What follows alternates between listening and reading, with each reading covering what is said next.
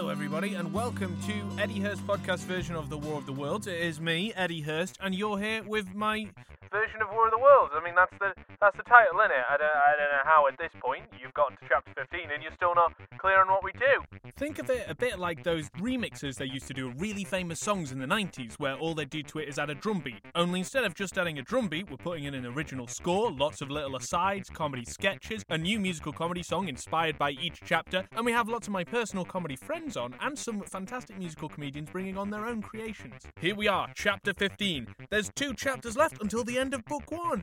Ah, I'm sure you're all saying. What happens this time? It's chapter 15, What Happened in Surrey. And what did happen in Surrey? Just have some patience, that's what the chapter's about. We have an absolute cavalcade of guests, which is exciting because I like saying the word cavalcade. Say it yourself. Go on, I'll give you a couple of seconds.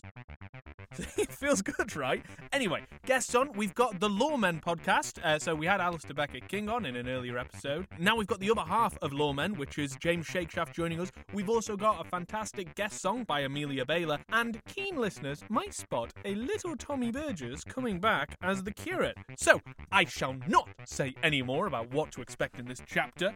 I will say, please give a rating and a review for the podcast on wherever you get your podcasts. If you're listening on Spotify, you cannot give it a rating on there. It's very frustrating, but if you head over to something like Apple Podcasts or Google Podcasts, you can do it on there. You can follow me on Twitter, on Instagram, on Facebook if you want. I'm at Eddie Hurst, and there'll be latest news there. Or drop me an email. Let me know what you're enjoying about the show. It's eddiehurst@gmail.com. Ado shall be taken no further, and let us begin. Chapter 15. What had happened in Surrey? It was while the curate had sat and talked so wildly to me under the hedge in the flat meadows near Halliford, and while my brother was watching the fugitives stream over Westminster Bridge, that the Martians had resumed the offensive. Look, I know a lot of you might be getting confused, being like, hey, how does this add up? What day is this now? And I get it. But HG Wells actually put in a pretty tight timeline for figuring out where everything is. It really adds up if you go through it. Martians landed here by Thursday. People gathered round here on Thursday. He-Ray also came around on Thursday. Narrator ran away, fell asleep in a ditch, and now that is Friday. Fighting big and properly Saturday. Also went to Leatherhead Saturday. Lost a card, hit at home with a soldier, and that is Saturday. Sunday, went with the soldier to Weybridge. Had a lunch of meat and biscuit sandwich. Martians attacked to the water. We had stole a boat, found a cure right now. It's Monday.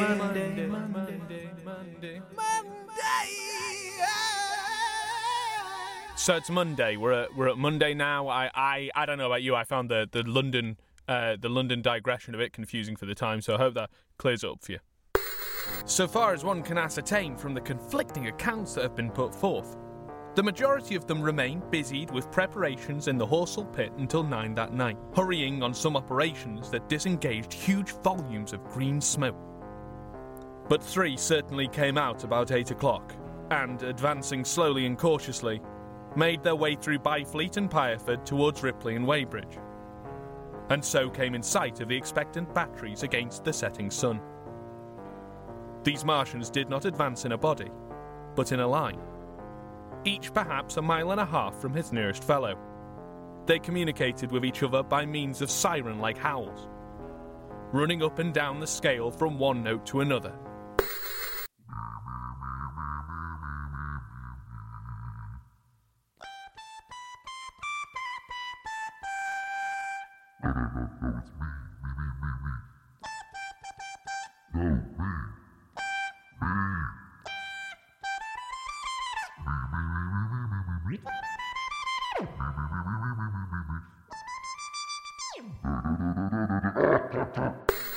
It was this howling and firing of the guns at Ripley and St George's Hill that we heard at Upper Halliford. Just to let you know, Upper Halliford, it's just below Heathrow Airport, so it's pretty close to London now. The Ripley gunners, unseasoned artillery volunteers who ought never to have been placed in such a position, fired one wild, premature, ineffectual volley, and bolted on horse and foot through the deserted village, while the Martian, without using his heat ray, walked serenely over their guns, stepped gingerly among them, passed in front of them, and so came unexpectedly upon the guns in Painshall Park, which he destroyed. The St George's Hill men, however, were better led or of a better metal. Hidden by a pine wood as they were, they seem to have been quite unsuspected by the Martian nearest to them. They laid their guns as deliberately as if they had been on parade, and fired at about 1,000 yards range. Just a quick shout out to the idea of metal, which is METTLE. It's a sort of Victorian idea of like the stuff that you're made of. You know, like what makes you you. It's kind of looking back. It's kind of a bit like a sort of toxic masculinity thing. You know, it's like your core substance and what makes you worth value. So, I mean, just watch out for that sort of phrasing. That's just a heads up for that. The shells flashed all around him, and he was seen to advance a few paces, stagger, and go down. Everybody yelled together, and the guns were reloaded in frantic haste. The overthrown Martian set up a prolonged ululation, and immediately a second glittering giant, answering him, appeared over the trees to the south.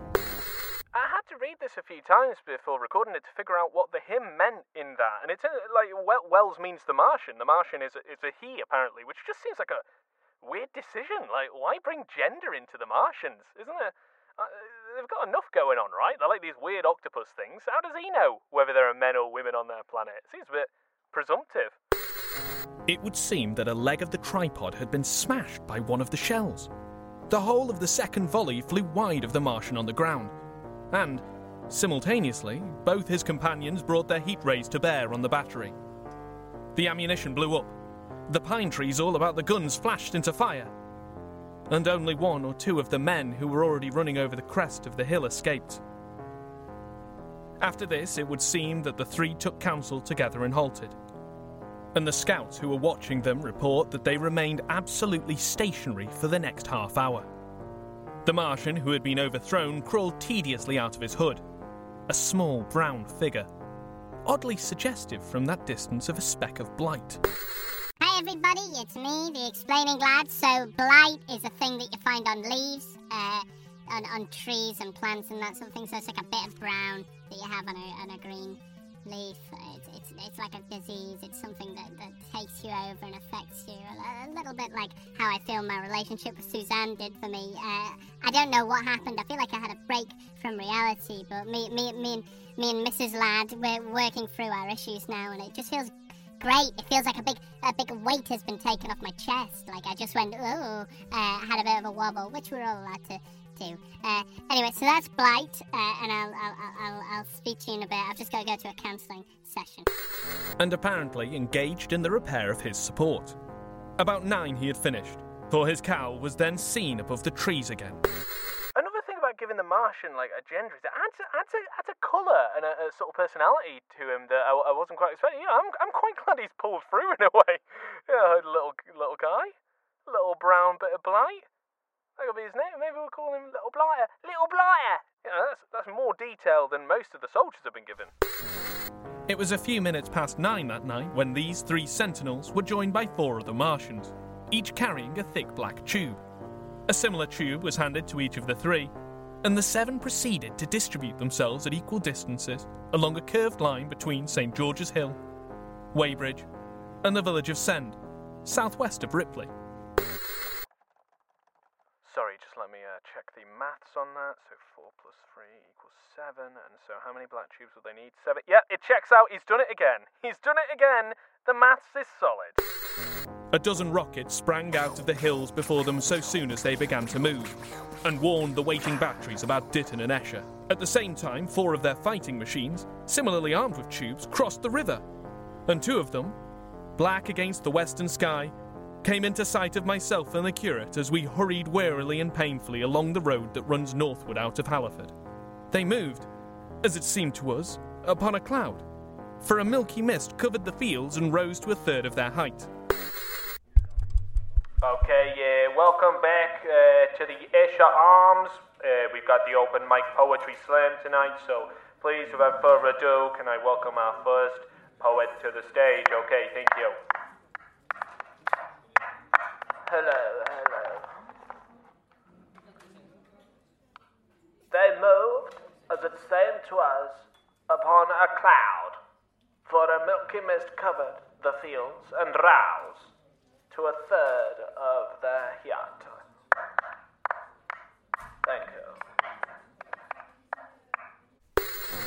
At this sight, the curate cried faintly in his throat and began running.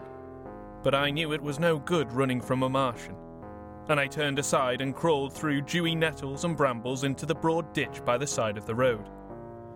He looked back, saw what I was doing, and turned to join me.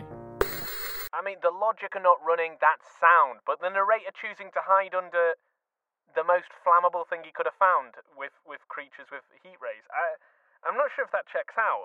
And also, I mean, listen, curate, if you saw the narrator jumping off a bridge, I suppose you'd do that too. Have a think, mate. The two halted. The nearer to us standing and facing Sunbury, the remoter being a grey indistinctness towards the evening star, away towards Staines. The occasional howling of the Martians had ceased. They took up their positions in the huge crescent about the cylinders in absolute silence. It was a crescent with 12 miles between its horns.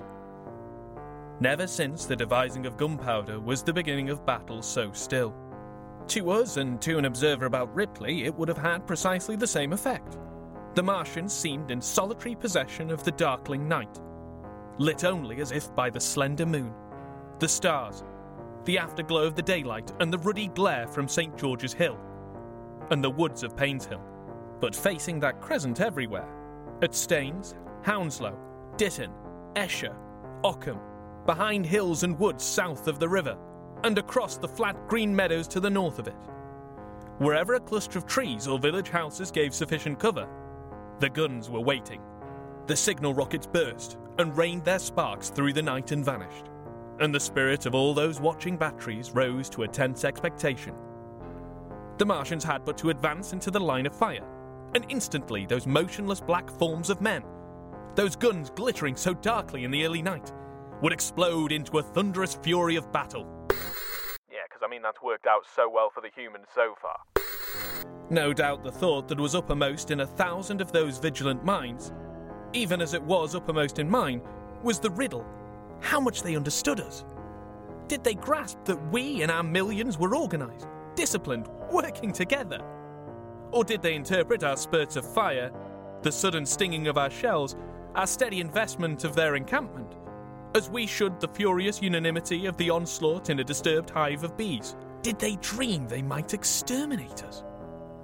At that time, no one knew what food they needed. Oh, that's a weird thing to mention.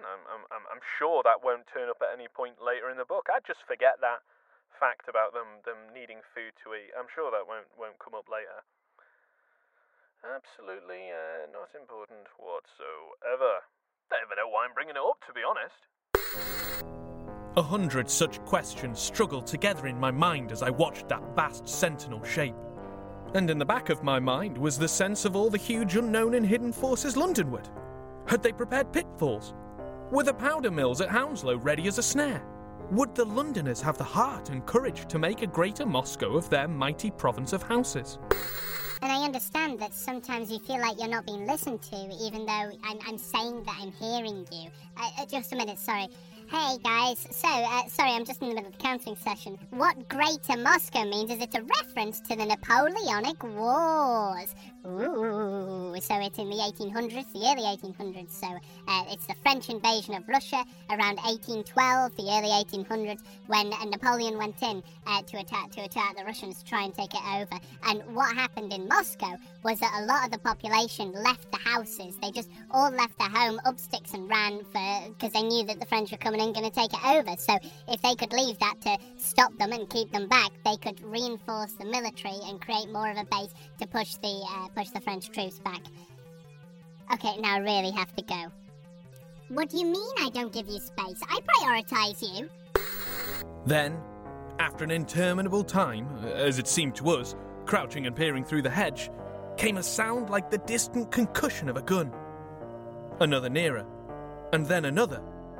And then the Martian beside us raised his tube on high and discharged it, gun-wise, with a heavy report that made the ground heave. The one towards Staines answered him. There was no flash, no smoke, simply that loaded detonation.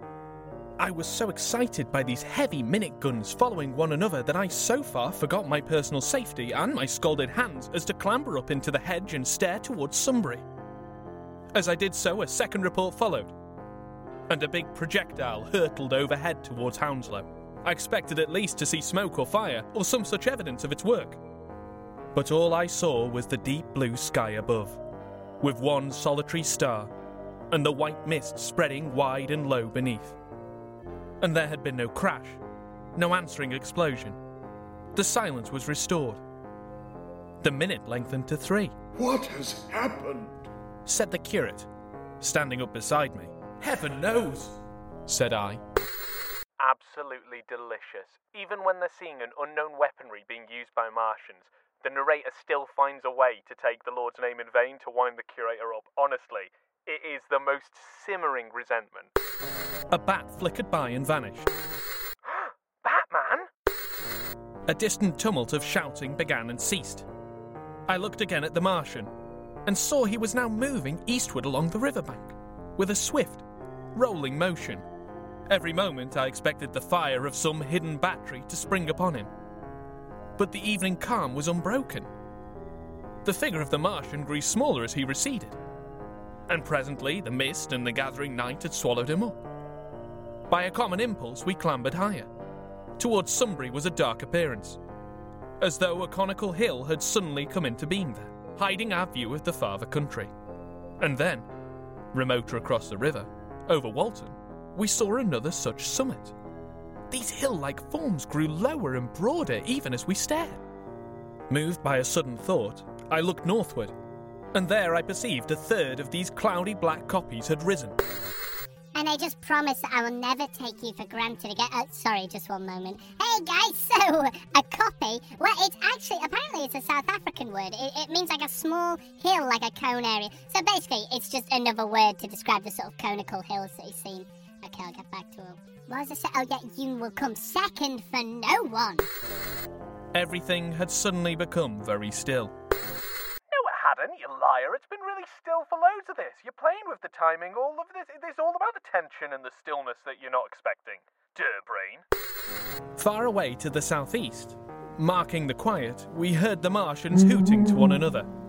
And then the air quivered again with the distant thud of their guns. But the earthly artillery made no reply. Now at the time, we could not understand these things. But later I was to learn the meaning of these ominous copies that gathered in the twilight. Maybe it's just me speaking from the point of view of somebody who has to make all of the sounds and score this, but this chapter's had a lot of noises in it so far. I feel like more noise and more description of noise, especially from the Martians, as we have in previous chapters. And with that in mind, I thought it'd be a good idea to invite my personal comedy friends, trademark, the Lawmen Podcast, both of them this time, so Alistair and James, to share with us some of the many spooky sounds that exist within folklore that they've studied. So here we go. Hello, my name is Alistair Beckett-King, and I am one half of the Lawmen Podcast. And I'm James Shakeshaft, and I am the other half of said Lawmen Podcast. And it's a pleasure to have you both on. Thank you. Because Alistair, you've been on already, and it's great to have you here, James. So thanks for joining us. No, thank you for having me. I love saying thank you for having me, because it really makes me think that like a party bag is coming. Yeah, you know, like at the end of a kid's party, like a little bag with a slice of cake and maybe a small sort of Kinder Egg style tour. Yeah, sure. That's still, we've got that to look forward to. This is a check I cannot cash. I'm so sorry. Are you saying there's not a party bag at the end of this podcast? I mean, if you have one on your person, yes, just carrying it around. You can't BYO party bag. I'm sorry. You can't party your own bag. That's not being a good host. When does a bag start being? It has to be given out at a party, doesn't it? Yes. But it can't just be a backpack that you're given at a party. No, it can't be a duffel bag. Yeah, cake. It can't be Sainsbury's branded. Like just an orange carrier for everyone. Yeah. You guys are, well, I'm going to say this, and then I know you're going to refute it as your modest men. You're experts in folklore. Yes, exactly right. Yeah, we are going to refute that. We are comedians who talk about folklore on the internet, and you don't really need any qualifications to get on the internet. They let anyone do it. Sorry, I've never heard of anyone not being an expert on the internet, so this is completely new to me. No, I like reading pamphlets, like that cost about £2 from a little sort of tourist shop, and that's where I get most of my information from. That's not amazing. Just about folklore. The chapter that I'm doing at the moment, there's a lot of noises going on in it, and I know that that sounds strange because it is. When I was a kid and I got my first Walkman, I had a tape of Jeff Wayne's War of the Worlds, and I would listen to it because I enjoyed speech stuff and I liked stories. So I'd listen to it for the story, but would always give myself nightmares with the noise of the aliens. Mm. That was so terrifying. The may I? Yeah, please do. Please do.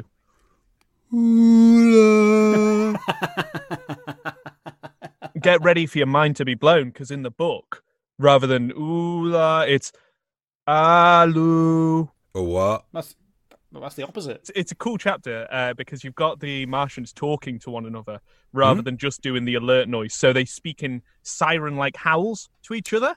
Oh, God. That's something. That's quite scary. That's terrifying. I live in South London, and the people around here are quite similar. What are the best noises that you guys have heard in folklore? Because H.G. Wells must... Obviously, in his life, he had experience of noises, but in the literary world and in the world of tales being told, he must have had some idea of noises and strange noises, moreover, that could make human bones shiver at the mere thought of it. Oh, yes. I just mentioned banshees. That's quite a famous one. Yeah. The sirens. Yeah, of course. Of course, yeah. The ladies... Got those in South London as well. The one that instantly sprang to mind, which sounds quite similar, is there's a small village called Mickleton, and that has a phenomena called the Mickleton Hooter. Mickey Hoots. Yeah, Mickey Hoots. What's the noise? No one knows what is the Mickleton Hooter. It's a hooting noise. Right, sure, that makes most sense. In the town of Mickleton. Some say it's... caused because there's like a valley and the wind going through the valley makes this hooting noise. Other people think it's, I think, the ghost of a cow or the ghost of a man that killed a cow. I like this. So there's no evidence of the hooter. There's no evidence of the hooter itself. The existence of the hooter has been inferred from the sound of the hooting. Yeah, you hear a hoot. There must be a hooter. Have they heard of owls? I mean, I don't want to, I love the idea of a ghost cow. Personally, I'd rather that be the case, but it does seem like an owl is the most famous hoot that I know. All right, if you think you can explain that supernatural occurrence, I have what I think you'll agree is a equally terrifying sound. Well, in fact, I can think of two. One of them is the Pelton Bragg from, I think, the first episode of Lawmen, who set up a greet, nicker and whinny. So imagine the sound of a horse that was a ghost. What did it sound like? It sounded like a horse. That's pretty spooky. But my favourite noisy spirit is Jeff the Talking Mongoose. Oh, yeah. Of course. Obvious, easy shoe-in, Jeff the Talking Mongoose. Yeah. And he's sort of a Ron Seal supernatural occurrence in that really... You are getting what it sounds like you're getting. Like, he's called Jeff. He's a mongoose that talks. You could put cocky into that name, and that would still... Yeah. He's a cocky talker. He was also transdimensional and Indian for some reason. Yeah, he was the fifth dimension. It was a bit racist the way I said Indian for some reason, as if you need a reason to be Indian, as if the millions of Indian people are like, Indian for some reason. So it's an weirdly arbitrary decision to be Indian. Sorry about that, Indian people and Jeff the Talking Mongoose. Yeah, and well, we'll be hearing from him. We will, but in none of our impressions of him will we be doing an Indian accent. Just although I think, as far as we know, since he lived on the Isle of Man, he spoke with an Isle of Man or Manx accent. Mm. Sure. But we learned about him from Pierre Novelli. So if we try and do it, we're going to come out South African, and then we're back to racism. So let's just leave it. So are there any other noises that you think of? Like, what would for you be the scariest noise to hear? Because this is meant to be like a terrifying noise. Mm. Ghouls and such, they're all quite a distance away. Mm. I think seems to be the recurring theme of a lot of folklore. Mm. Yeah, it's often music. It's often the noise is sort of an alluring noise, and then like the sirens, and then you get, caught. Yeah. So a lot of them, a lot of water spirits sit playing instruments by streams and rivers until you get pulled under. My friends had an incident with a beast, which became nicknamed the snuffling beast of Lidston, and I think that was quite a scary noise. I feel like I should jump in here because I've heard your investigative report into that, James. Yeah, well, it's on the record. Well, based on my critical reading of the text, I think a certain amount of drugs were involved in that story as well. I'm saying I think there's a pattern here. Yeah. It was that. It was. The beast. The beast approacheth. The beast approacheth. From the darkness, though, coming towards you in a country lane on a jet black night. Yeah, what could it be? What animal could make a snuffling sound in the countryside on a country lane at night? In the countryside, it's impossible to imagine. The jury's out. There isn't even a jury. That's the terrifying part of this. There is no legal action to be taken. The ombudsman is on call at a different mystery. Sorry. The alderman is indisposed. He's twisted his ankle on the moors. You're on your own. The bailiff? You're joking. He's in the lockup over by the big house. No one can help him. It's just you and the beast. Yeah, you just got a gavel and... Well, guys, thank you so much for coming on. I feel a lot more educated on the world of noise and what noises to watch out for. Mm. Well, you shouldn't, but I think we provided nothing of educational value, but it has been delightful. Thank you for having us. Each of the Martians, standing in the great crescent I've described, has discharged, by means of the gun-like tube he carried, a huge canister over whatever hill, copse, cluster of houses, or other possible cover for guns chanced to be in front of him. Some fired only one of these, some two, as in the case of the one we had seen. The one at Ripley is said to have discharged no fewer than 5 at the time. These canisters smashed on striking the ground. They did not explode, and incontinently disengaged an enormous volume of heavy, inky vapour, coiling and pouring upwards in a huge and ebony cumulus cloud, a gaseous hill that sank and spread itself slowly over the surrounding country. And the touch of that vapour, the inhaling of its pungent wisps, was death to all that breathes. Black smoke! It was heavy, this vapour, heavier than the densest smoke, so that, after the first tumultuous uprush and overflow of its impact, it sank down through the air and poured over the ground in a manner rather liquid than gaseous, abandoning the hills, and streaming into the valleys and ditches and watercourses, even as I have heard the carbonic acid gas that pours from the volcanic clefts is wont to do. And where it came upon water, some chemical action occurred, and the surface would be instantly covered with a powdery scum that sank slowly and made way for more. The scum was absolutely insoluble, and it is a strange thing, seeing the instant effect of the gas, that one could drink without hurt the water from which it had been strained. The vapour did not diffuse as a true gas would do. It hung together in banks, flowing sluggishly down the slope of the land and driving reluctantly before the wind. And very slowly it combined with the mist and moisture of the air, and sank to the earth in the form of dust. Save that an unknown element giving a group of 4 lines in the blue of the spectrum is concerned, we are still entirely ignorant of the nature of this substance.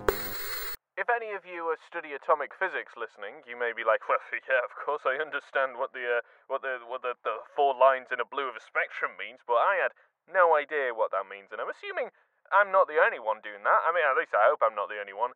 Anyway, I went away, and it turns out that it's part of a thing called the Balmer series. So a scientist called Johann Balmer came up with this visible spectrum from which you can look at hydrogen atoms. So on the left is blue, and on the right is red, and there are these different spectrums of strands to show the different atomic structure of an element being like the basic material that you can get, you know, like gold, silver, frankincense, myrrh, no, not the last two. So basically it means that they don't know what it is, and he's using the science of the day to be like, oh, well, unless we can use a science experiment to figure it out, we're gonna be not knowing what it is, right? Which is peak wells. Once the tumultuous upheaval of its dispersion was over, The black smoke clung so closely to the ground, even before its precipitation, that 50 feet up in the air, on the roofs and upper stories of high houses and on great trees, there was a chance of escaping its poison altogether, as was proved even that night at Street Cobham and Ditton. Hey, everybody, come on, get off Street Cobham. Everyone from Ditton, look, their gas weapons are crap. I think we're going to win this, apart from all the death that's happened as a result of the gas when it immediately fell. Oh, right, that's a bit disrespectful, sorry. The man who escaped at the former place tells a wonderful story of the strangeness of its coiling flow, and how he looked from the church spire and saw the houses of the village rising like ghosts out of its inky nothingness. For a day and a half he remained there, wary, starving and sunscorched. The earth under the blue sky against the prospect of the distant hills, a velvet black expanse, with red roofs, green trees and, later, black-veiled shrubs and gates, barns, outhouses and walls, rising here and there into the sunlight. It was a wonderful story. My wife and children dead. Me trapped in a house. But that was at Street Cobham, where the black vapour was allowed to remain until it sank of its own accord into the ground. As a rule, the Martians, when it had served its purpose, cleared the air of it again by wading into it and directing a jet of steam upon it. To be honest, that's pretty considerate of the Martians. You know, they're all right. They're cleaning as they go. It's polite, if nothing else. You don't see humans doing that when they attack somewhere, do you? No, the Red Cross have to come in afterwards most of the time. I'm going to chalk that up as a win for the Martians, so I'm going to put Martians 4, humans 0.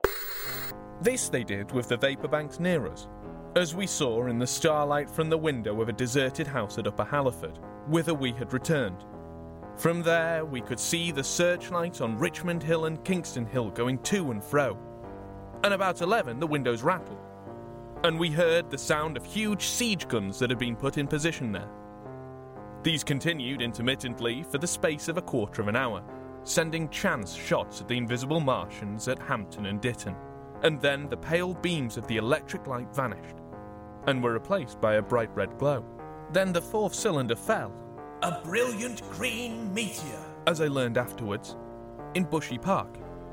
Before the guns on the Richmond and Kingston line of hills began, there was a fitful cannonade far away in the southwest, due, I believe, to guns being fired haphazard before the black vapour could overwhelm the gunners.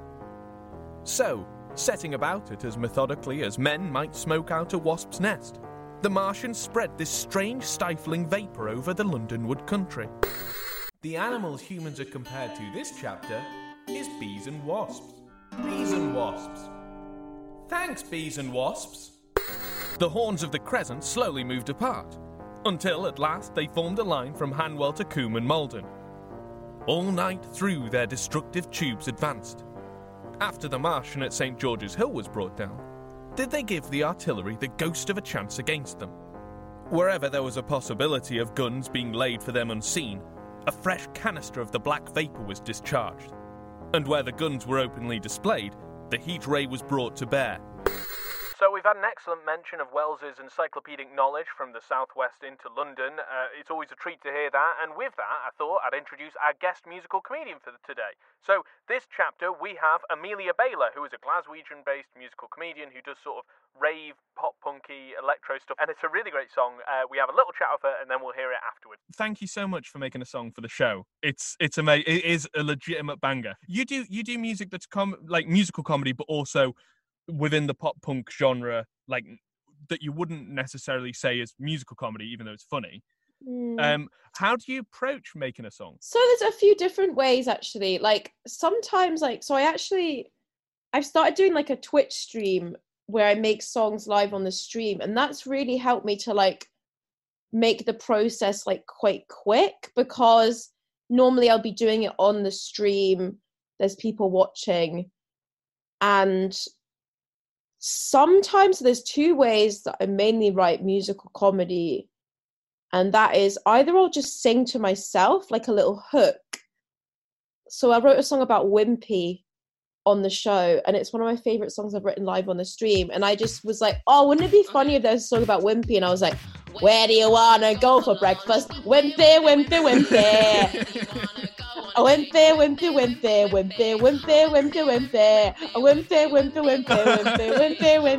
And like, I think that's the best way to write comedy songs sometimes, is writing a hook without the music. Yeah, sure. Sometimes the low-key, quite cheesy sounds on GarageBand lend themselves really well to like musical comedy.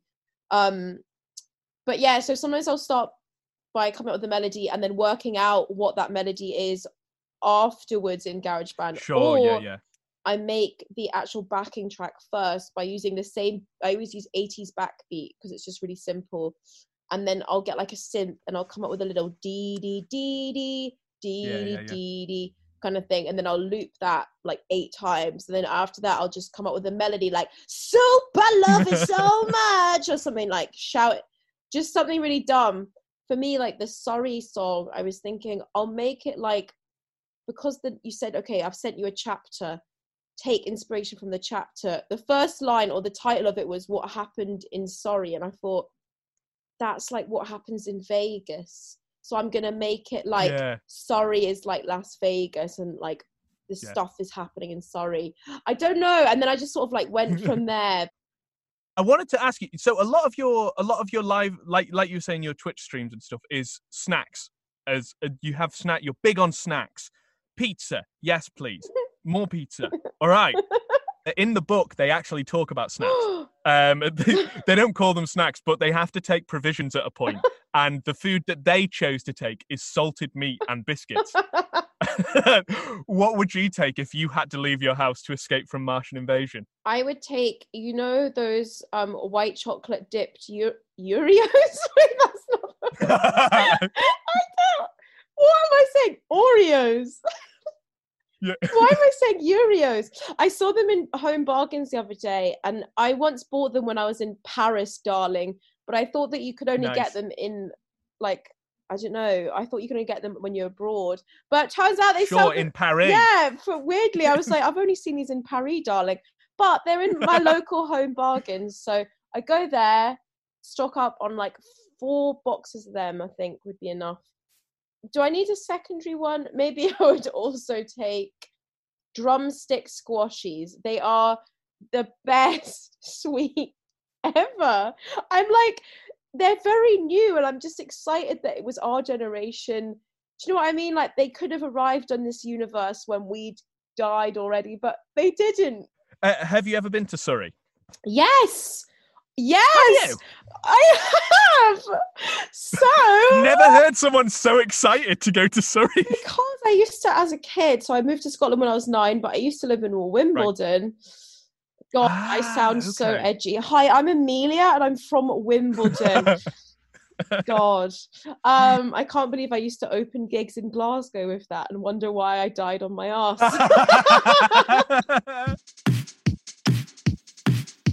What happened in Surrey? It all kicked off in Surrey. Surrey was mentioned in a War of the Worlds chapter. So Surrey is really cool. Someone said, "Where you going on holiday?" And I said, "Oh, sorry." And they said, "You're sorry for what?" I said, "No, I'm genuinely going to Surrey on holiday." Surrey, Surrey, Surrey, Surrey, Surrey, Surrey, Surrey, Surrey, Surrey, Surrey, Surrey, Surrey, Surrey, Surrey, Surrey, Surrey. Where are you going on your weekend away? I am going to Surrey. Where are you going on your holiday? I'm going to Surrey because it once was mentioned in a chapter of War of the Worlds, so it's cool. What happened in Surrey? It all kicked off in Surrey. A very boring Wikipedia page, but still we're gonna go there to spend the day. Sometimes people say, like, you know, what happens in Vegas stays in Vegas. Well, what happens in Surrey stays in Surrey. By midnight, the blazing trees along the slopes of Richmond Park and the glare of Kingston Hill threw their light upon a network of black smoke, blotting out the whole valley of the Thames and extending as far as the eye could reach. And through this, 2 Martians slowly waded and turned their hissing steam jets this way and that. They were sparing of the heat ray that night. either because they had but a limited supply of material for its production, or because they did not wish to destroy the country but only to crush and overawe the opposition that they had aroused. In the latter aim they certainly succeeded. Sunday night was the end of the organised opposition to their movement. After that, no body of men would stand against them.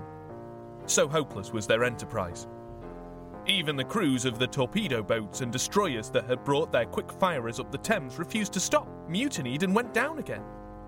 The only offensive operation men ventured upon after that night was the preparation of mines and pitfalls, and even in that their energies were frantic and spasmodic. One has to imagine, as well as one may, the fate of those batteries towards Esher, waiting so tensely in the twilight.